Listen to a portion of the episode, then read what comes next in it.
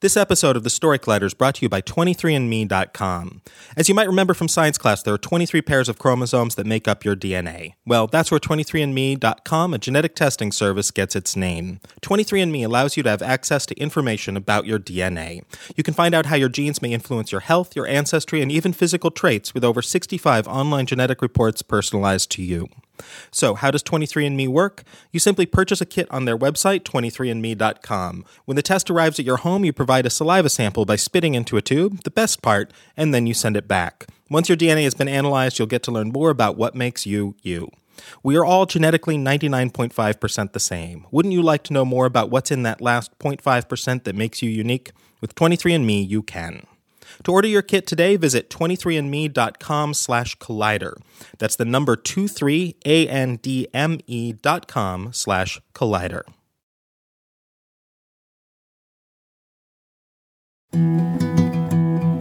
A science story, huh? These NYU scientists, they And I, I it felt, felt I really right. I was so And I just thought, well, I figured it out It was that golden moment. because science was on my side. Hi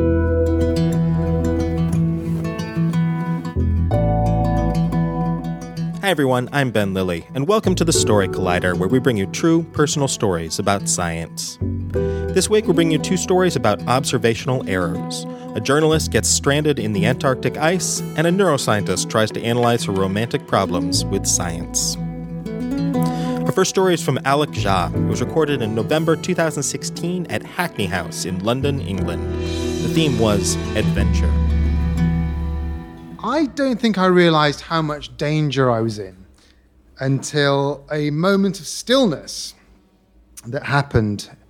And that moment of stillness happened when I was 50 meters away from a helicopter that had just landed and was blowing sort of um, air downwards to an extent where it's very hard to stand up. I was 50 meters away from the helicopter. We were both on a very thin sheet of ice, and this ice was floating about two kilometers from the coast of East Antarctica.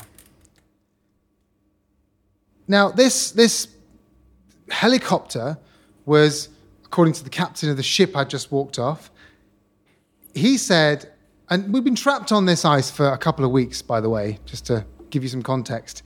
We've been trapped on a ship on this ice. And he said this helicopter, this enormous beast of a helicopter with Chinese symbols on it, was the only way off this ice and back to safety.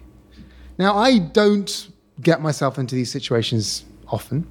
Um, uh, I, uh, I, I'm, I'm, I'm, I'm, ask anyone who knows me. I'm a, I'm a ba- massive comfort bunny. Basically, I don't like anywhere that doesn't have strong coffee, Wi-Fi. Uh, I don't really like leaving Zone One, if I can be honest. Uh, and uh, if I do, if I do, then it's usually with a lot of people, support staff, and uh, a rescue beacon. So um, this was a, an odd situation for me to be in. Um, but what the, the reason I was there was because about four weeks earlier, we left New Zealand on a ship to go to Antarctica to follow in the footsteps of a great Antarctic explorer, Douglas Mawson. Um, you may not have heard of him. Um, he is up there with Scott and Amundsen and, uh, and uh, Shackleton as the, one of the people who really opened up Antarctica in 1913, 1912. Um, and, you know, he was a scientist more than the others. And the others were explorers, great explorers, interested in science. Mawson was a scientist who happened to be ex- interested in exploring. And so um, uh, I'm a journalist, and I, you know, I cover whatever I can. And the only reason I became a journalist was to meet interesting people and go to interesting places. And uh, I, you know, as a reporter, you meet interesting people, as I said. And one of those interesting people I met was a scientist who went to Antarctica quite often, and I'd interviewed him for something uh, years and years before. And I said, as a joke at the end, "Listen, if you go back to Antarctica, do you mind?" Taking me along. And he said, yeah, oh, yeah, fantastic, hilarious. You can't leave zone one. We had this same joke. Off we go. We, we had that joke and uh, he left. And uh, a year, a year and a half before this expedition left, he rang me up one day. He lived in Australia. And he said to me, Alok, um, uh, do you want to come to Antarctica with me? Were you serious when you said that? And I found myself saying yes. Uh, and uh, it was a Sunday morning. I remember I was I couldn't get reception at home. Quite, uh, standing by the window. I said, "Did you just ask me to come to Antarctica with you? Are you serious about this?" He said, "Yeah. You have to tell me now. Do you want to come? It's a year and a half time. I'm trying to raise money to go." do you want to come? I like, yeah, sure, why not? And I just see if you can persuade your newspaper. I was working at the Guardian at the time to just cover it in some way. And I was like, sure, why not? Yeah, let's. This is easy, isn't it? Um, so a year and a half, a year and a half of, of persuading later, we were me and my colleague. Lawrence, we were standing on this ship, taking selfies of ourselves, tweeting the last bars of reception as we left Bluff in New Zealand to go to Antarctica. This was amazing. Uh, and, you know, I just hadn't considered in that year and a half of persuading people what it actually might be like to go to Antarctica. It just hadn't occurred to me to think about it, to be honest, apart from to buy a big coat. Uh, and so, uh, so I, I, had a big coat and some thermals. Uh, and apart from that, I literally hadn't thought about it. So um, uh, we, we, we reversed, if that's the word that ships do, out of the, uh, out of the, out of the, um, out of the, uh, the harbour and taking my bars of reception. This is me. I'm about to go to Antarctica. Isn't it great? Suddenly feeling incredibly sick because you know the, the whole thing was everything was moving in three dimensions in a way that I hadn't quite understood that ships do. Um, I'd never really been on a ship before, if I'm honest. Um, no one had told me that involved 10 days across the Southern Ocean, which is the roughest sea in the world. Um, and, you know, obviously I got seasick immediately. I had to spend the first couple of days sort of lying in my bunk, sort of screaming, thinking I need to get off this ship immediately. I had a month to go before I was allowed anywhere off the ship at all. Anyway, the, the point is that I got over the seasickness, go me, and uh, got used got used to the sort of the weird gravity of the ship. And, you know, as I'm a former physicist, so I was really intrigued by the gravity because you'd go downstairs and suddenly the ship would fall underneath you and you float in the air for a bit, then suddenly hit the ground. You know, you learn very quickly not to walk around with hot drinks. You, um, you learn to hold something wherever you're going. Mean, it's amazing. Uh, and uh, you, your body sort of understands that, uh, you know, you need to just compensate for the movement. Anyway, uh, it, it, was an incredible experience in many respects. We saw wonderful things, many, many penguins, many seals, all these things. We went to um, the edge of Antarctica. We drove across Antarctica in um, what, what we were told were basically boats with wheels so that if we went through the ice, we'd float. Um, although, having said that, on one occasion when that did happen, the thing sank. Uh, so I wasn't, I wasn't on it. I wasn't on it. So fortunately, you know, it was okay. Uh, uh, uh, anyway, so we, we went to the to, to, the Mawson's huts. Mawson's huts still exist today. 100 years later, they're sort of looked after, very hard to get to. So we had to drive across 150 kilometers of ice, uh, and it's not easy driving across ice because you know it does. It's not flat and easy like a road. Bits of it melt, and you can't quite get over certain bits because some bits are thinner than others. You can you need to be really careful. Fortunately, I wasn't in charge of any of this, um, so I was just was a passenger.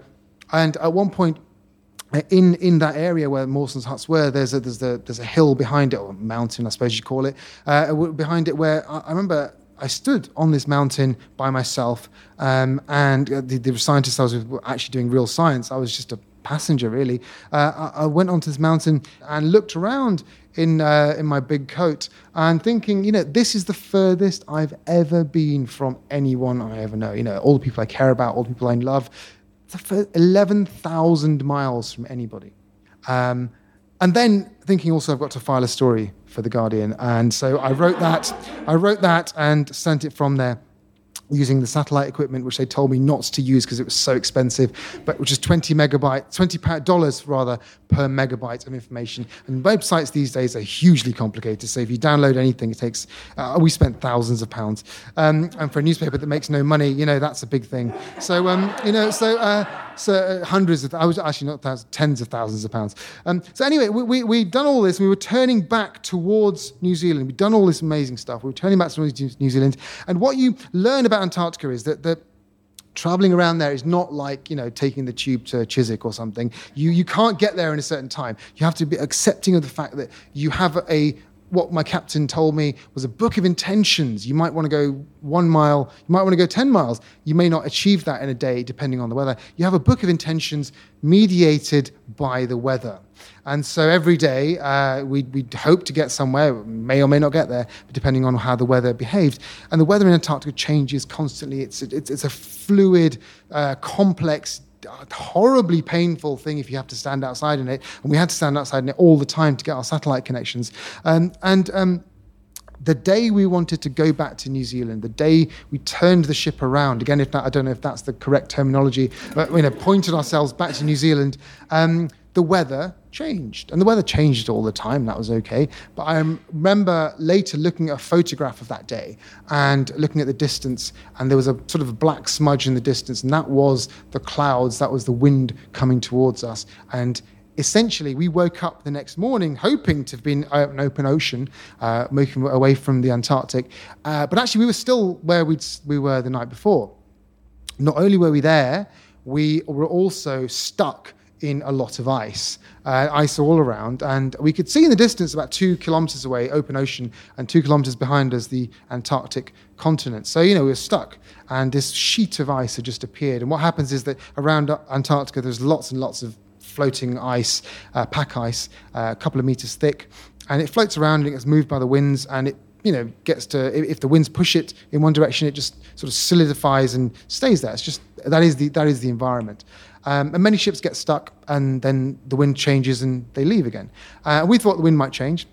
Uh, the next morning, the wind hadn't changed, uh, and we had noticed actually the wind had got worse. And now, instead of being two kilometers from the edge of the uh, of open ocean, we're now 20 kilometers from the edge of the open ocean, uh, still two kilometers behind. And we were being compressed because the wind was just forcing itself this way towards us. Imagine the continent behind me, and the, the, the ship itself was being slowly crushed uh, against the continent. The, the, ship was strong, so it wouldn't get damaged too easily, but it was being really forced, and the ice was thickening up all around us. And, you know, I said to you at the beginning, I didn't realize how dangerous any of this was. I didn't realize the, uh, what that was all about. I thought this, that when people said to me that w- the winds would change, we'd get out, that's what would happen. And every day I believed that. Um, but what no one told me until much later, and which perhaps should have been scary, is that the icebergs all around us, which I thought were beautiful, by the way, and you know, if you ever get to see an iceberg with your own eyes, please go and take the chance. It's incredible to see. Um, these things, which are the size of cities, you know, 50 meters from the surface of the ocean, to hundreds of meters below, these beautiful objects whipped into shape by the winds and the water, the things which we know people have written about through all of exploring history and seen you know, ruined civilizations and minarets and, and columns and all sorts of things within these structures, which I would stare at and take pictures of. These things are actually deathly things because whereas the surface ice moves because of the winds, and we would move within that ice because of the winds, the icebergs move because of the currents underwater. So they move through this, uh, this ice on the surface as if it wasn't even there. So whereas we were stuck, these icebergs could move in any direction that could come towards us. You know, we would nothing. We'd been we would have been completely erased by one of these things. No one told me that until six months later. So I was just looking at them as beautiful objects. Um, we were stuck for a couple of days, and uh, it, it, looked like the wind and the weather wasn't going to change. So on Christmas Day in 2013, I remember uh, we were having a fantastic dinner, a Christmas lunch actually, considering we were so far away from any civilization.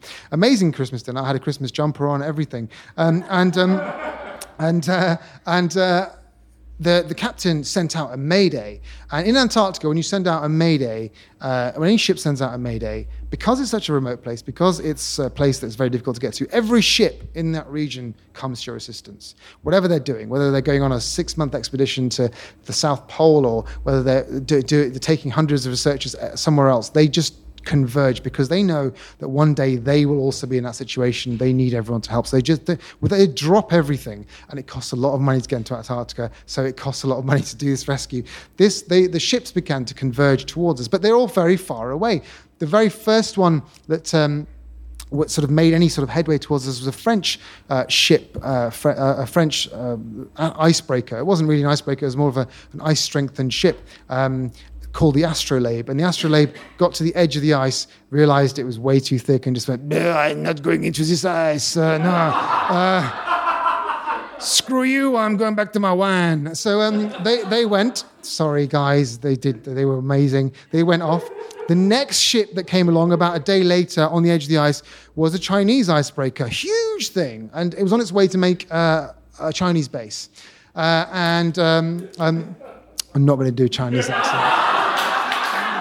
Um, um, so they they they uh, they were on their way to make a Chinese base, and the Chinese have lots of bases in Antarctica. This is their fifth one, huge icebreaker, and it can't get to the edge of the ice, and um, um 20, 20 kilometers away, and we heard and we heard. Uh, uh, three, a few days later, a crackle over the radio saying, you know, we're coming, we're coming, uh, we're going to rescue you, don't worry.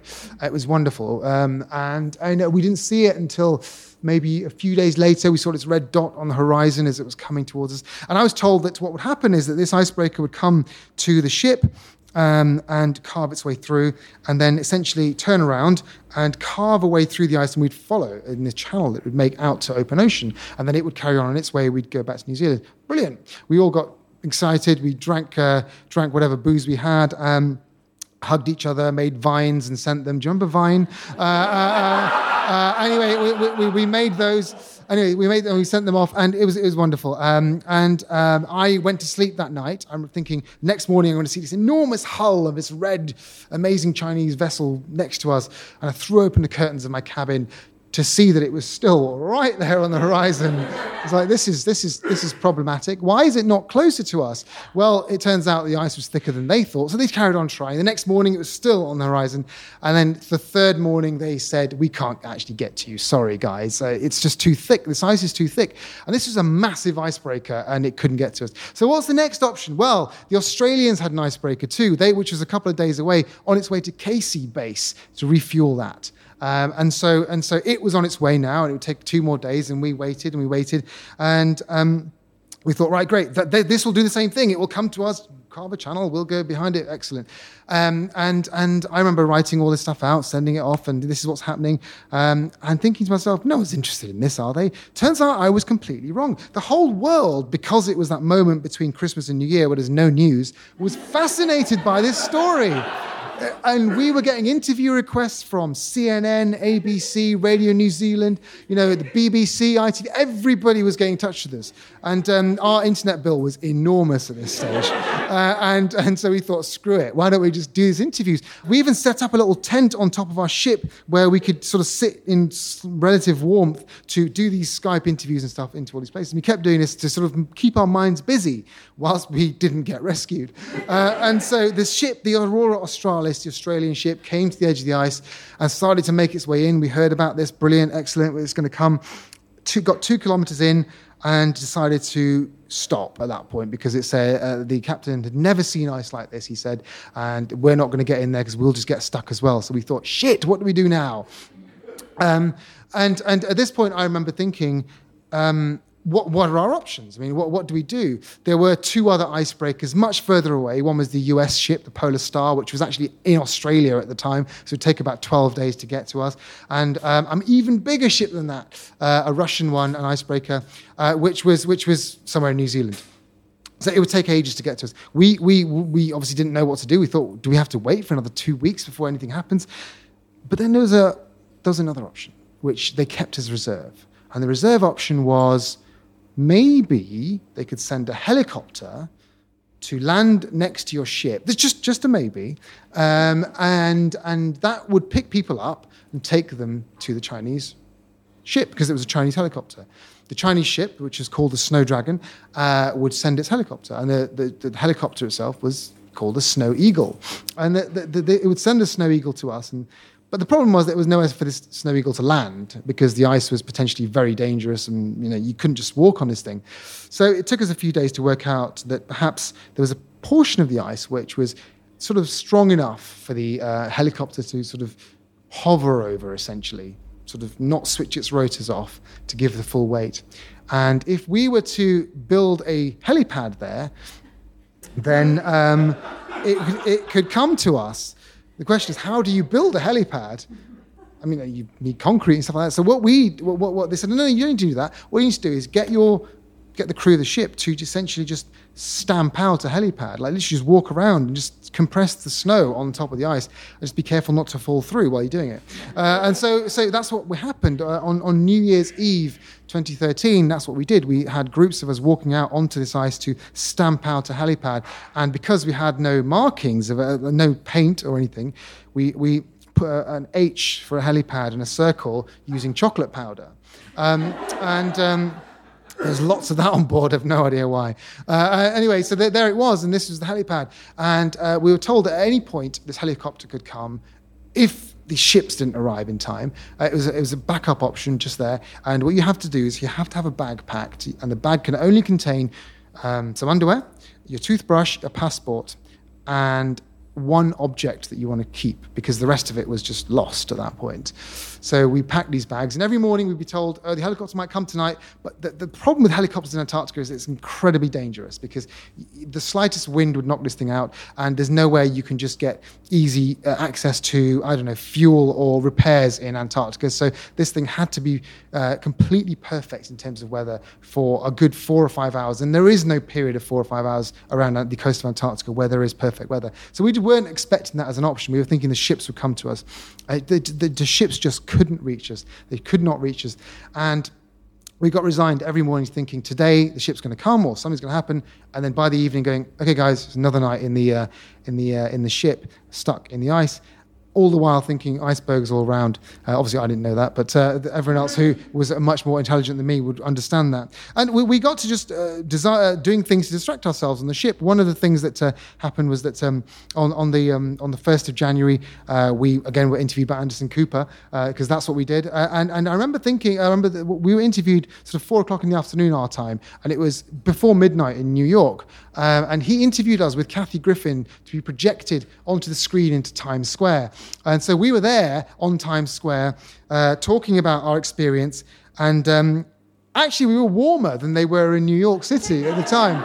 Uh, so which was which was funny. Um, but I remember, I remember that that, that day, uh, it was another day of disappointment. We, we weren't getting we weren't getting out, and uh, people started to get worried at this point because we, we thought, how much food do we have left? Um, uh, how easy is it to get food into this place? Because any any we no one could reach us. It wasn't easy to just like send anything our way. The helicopter couldn't reach. Nothing could. Uh, I started to think, have we got food left? Uh, I remember being slightly worried when the food went from three course dinners to two course dinners. Um, and and one day um, they actually even said, uh, "Can you come into the kitchen to help us make these these?" Um, the, the crew was Russian. Uh, the Russians have this really amazing recipe of dumplings called pelmeni come and help us make those. And I thought at this point, hang on a minute, if we're making the food now, then that must be slightly worrying.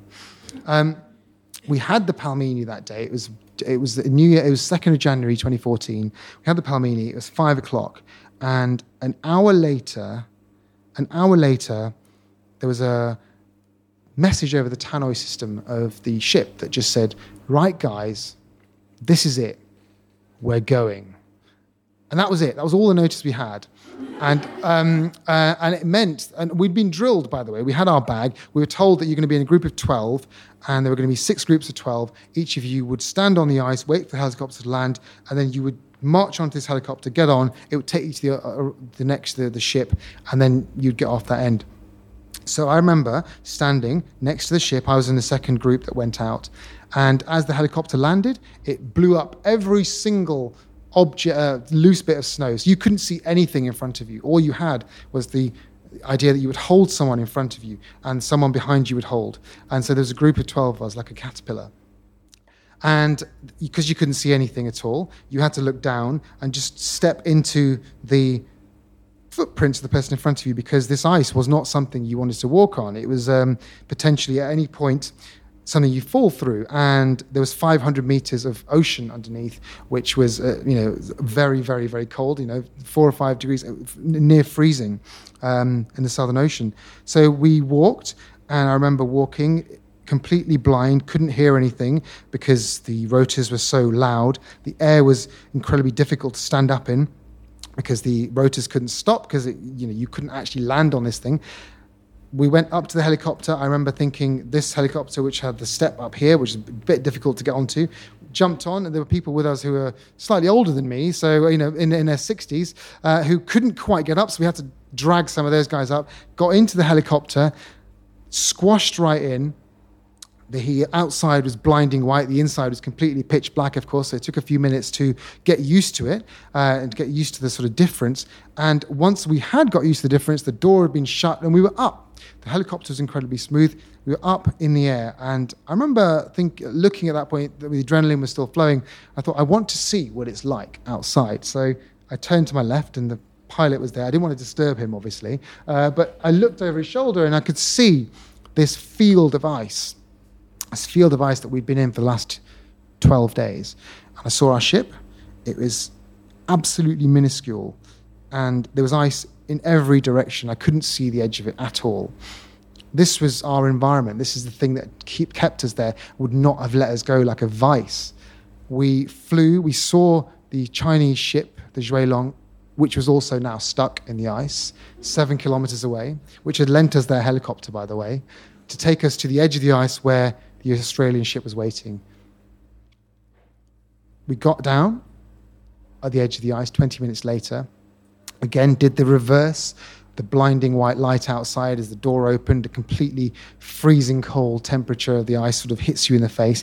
People sort of guiding us towards the ship got to the Aurora Australis, this enormous orange icebreaker, and climbed up the hull to get inside. And I remember walking inside, uh, being guided in, because we're now technically in different territory. We're now in Australia, um, in a different time zone, also, by the way.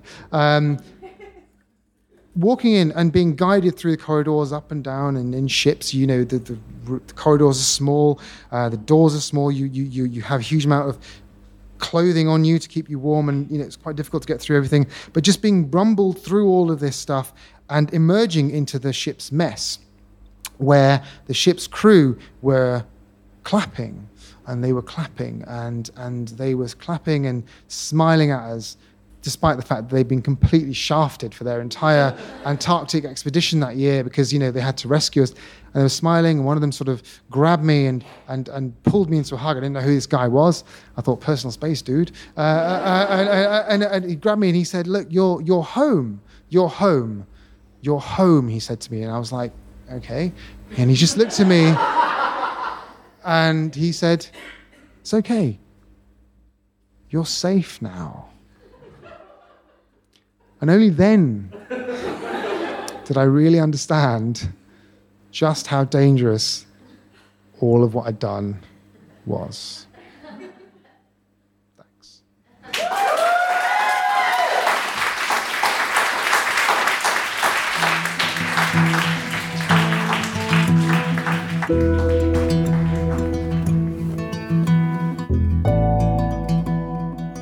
That was Alok Jha Alok is a journalist, author, and broadcaster focusing on stories about science. He is the science correspondent at ITV News. Before that, he spent a decade at The Guardian and made programs for the BBC. Stay tuned for the next story after this message from our sponsor.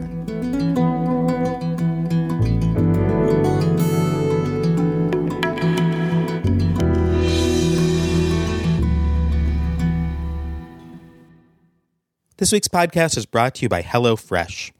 Whether you're a busy professional couple, a large family that runs at a breakneck pace, or someone who simply wants to start cooking more, HelloFresh makes it easier, tastier, and healthier than ever to enjoy the experience of cooking new recipes and eating together at home. From creating the recipes and planning the meals to grocery shopping and even delivering all of the pre measured ingredients, HelloFresh delivers right to your door so you can skip the trip.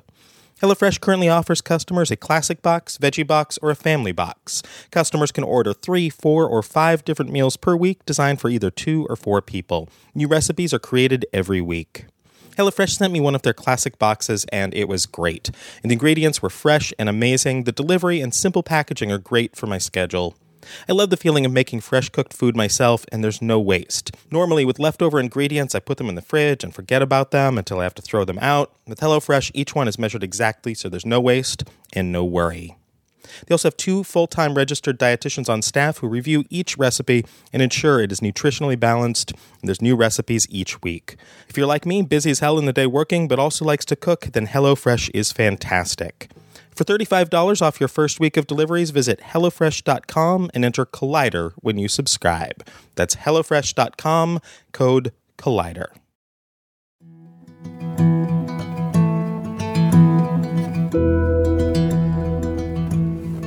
Welcome back. Our second story today is from Rita Tavares. It was recorded in August 2016 at the Wild Project in New York City. The theme was The Unknown. So I started writing poems when I was 80 years old. I didn't understand by then, but this was a need I had, and I still have. At 14, I also started playing the guitar. Um, that was another need. But when it became time to go to college, um, I learned that being a troubadour was not offered as a career in Portugal, where I grew up. So I picked sciences, but to my parents' dismay, I was not interested in becoming a doctor or an engineer. I picked research and being a scientist, which is far from practical. But I decided if this whole writing poems and playing the guitar thing that had to do with feelings wasn't quite working to explain the world, then I would use science and biology, my work. So I did that for the following 15 years. And that landed me in San Francisco for my PhD. But I guess that this rational explanation of stuff wasn't working so well because I found myself depressed. And so I saw a psychiatrist and I started seeing a therapist once a week. So there I go, and the therapist would ask me, you know, what all therapists ask, what do you feel? And I would reply, well, I think that very rationally. And she would insist, no, what do you feel? And I would say, I think. And back then, one thing I thought a lot were my ex boyfriend's psychological troubles. So there was James, and I switched all the names so no one will get compromised. But there was James, who was dark and mysterious, but somehow was not over his ex. And then there was Jimmy, which was much more promising in the beginning, but then turned out to be afraid of commitment. And my therapist would ask me, but what does that make you feel? And I would say, well, I think that Jimmy clearly needs a therapist. So I started getting more and more interested in this whole psychology business then. And I actually started diagnosing all these exes. So there was Tommy, another crushing breakup. And I told my therapist, Tommy definitely has schizoid personality disorder. And she would ask me, How does that make you feel? And I said, Well, he has streaks of attention deficit and currently suicidal ideation. And she would insist, What does that make you feel? And I just didn't get it. Um, but she kept insisting. Um, I kept reading more about psychology. And then I had been seeing, seeing her for a whole year. And one day I was sitting there, and like everyone who starts therapy, in the beginning I would say, My parents are great. I have no problems with my parents. But that day I was talking about daddy, you know, daddy issues, mommy issues. So I was talking about my dad, and suddenly I felt my stomach tighten, and this became a burning sensation on my chest, and then it went up my throat, which tightened too, and then there was heat on my face, and I started crying. And this was the first time I cried in therapy after a whole year. And you can imagine the sadistic pleasure of my therapist. Finally, she had made it. There was something like feelings. Um, but um, I must have been a little bit of a masochist because I kept seeing her for another three years. And that was helpful. You know, I was crying more often, having feelings. I was aware of this whole thing. Um, but then I knew a trick. I was a scientist. So I was going to study this.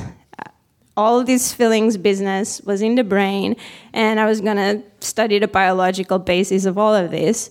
So, like any good neurotic, I moved to New York City and I started a postdoc in neuroscience, which is what I've been doing since.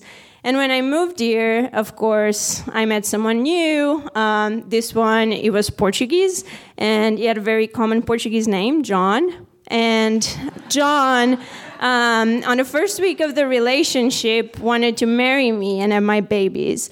And I understand that's called a red flag, but when it came to relationships, I was never very rational. So um, yeah, I just you know kept going. But after a few months, clearly it was not about having babies or getting married anymore, and we broke up. And it was pretty hard once again. And uh, what did I do? Well, I found myself a new therapist in New York because I didn't have my San Francisco one anymore. And unlike other rebound relationships, that one actually worked. And I've been seeing her since. Um, but so while all of this was going on, I was still doing my science. And um, And I realized there was something that I was missing that was deeper than my ex boyfriend once I started feeling better after that. And that was much deeper and was about me. So then I joined a writer's studio I've been um, going to since as well. And I went back to writing poetry. And about a year ago, I also started playing the guitar again. Um, so, but I needed to keep on with my science activities. So I was writing a grant not too long ago. And what was really interesting after this whole diagnosing thing is that um, this grant was about depression, but um, the funding agency had new guidelines that actually said that we had been doing too many studies comparing healthy people, and who is really healthy in New York at least, with, say, depressed people or bipolar people or personality disorder people. So we had to focus on a process, say social interactions, and try to understand what in the brain was behind these things. So I thought that was very inspiring. And around that time, I fell in love again. And what happened is that I fell out of love with this person when I learned that he had antisocial personality disorder. Now, don't get me wrong, because I'm not interested in diagnoses anymore, but antisocial personality disorder is what Donald Trump has, and I really didn't want to date Donald Trump. So, um, you know, and also, like I learned my own diagnosis, which used to be called dysthymia, is now called persistent depressive disorder in this new diagnostic manual. Anyway, I'm done with labels. And instead of focusing on this, just like in my science and with everything else, I've been writing more poems. And I wrote a poem to this failed love interest, but then I learned that this poem was not about him as much as it was about me and my own desires. So I will finish this story reading this poem. So I got it here. There we go. I want to have children. I will quit drinking for them. I want to have a child, all three of his. I want to have more offspring than humanly possible within a year. I want to breed an army of madmen, and I will carry them in my arms until the weight breaks my bones. I will not fail to bring my children home. We jump through walls in our nightmares, but not through hoops. We own a ranch in a prairie of dreams. We will braid the hair of our children, which is golden brown and long and curly. Their heads of hair undulate in the wind like flags in the middle of an open field. Our children have white dresses, both boys and girls. They are genderless. They don't depend on us. They're all the things we wish we had been and more. And when they drink their own whiskey at age 18, they won't need too much, but they will not stop at too little. At 18, they will know, and they will take the grand tour. Everyone will see they are royal children, something that could have never happened by accident, like us, the royal children of the Madman House. I am feeding poems to our children, words about money and songs about freedom. I am saving the money to feed them, and I am taking the vitamins and the magic powders that will get me pregnant once a year and to make an endless supply of milk to feed the tiny pink mouths of our babies. Thank you.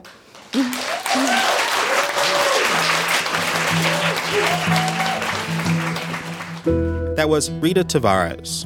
Rita is a neuroscientist and a poet. In her science job, she discovered that the human brain sees our social environment in ways similar to how it encodes physical space. She is now investigating how these processes go awry in patients with psychiatric disorders. In her poetry, she uses her pirate persona to write about her travels and her love of lunatics. If you enjoyed today's story or are a fan of the podcast, please consider subscribing or writing us a review on iTunes. It helps us climb up the rankings that helps new listeners find the podcast. This project was supported by Science Sandbox, a Simons Foundation initiative dedicated to engaging everyone with the process of science. The Story Collider is produced by me, Brian Wecht, Erin Barker, Ari Daniel, Christine Gentry, Shane Hanlon, Rosie Waldron, Cassie Soliday, Nissa Greenberg, and Liz Neeley. The podcast is produced by Zoe Saunders, and the theme music is by Ghost. Special thanks to Hackney House and the Wild Project for hosting these shows, and to journalists for getting stuck in the ice so I don't have to. Thanks for listening.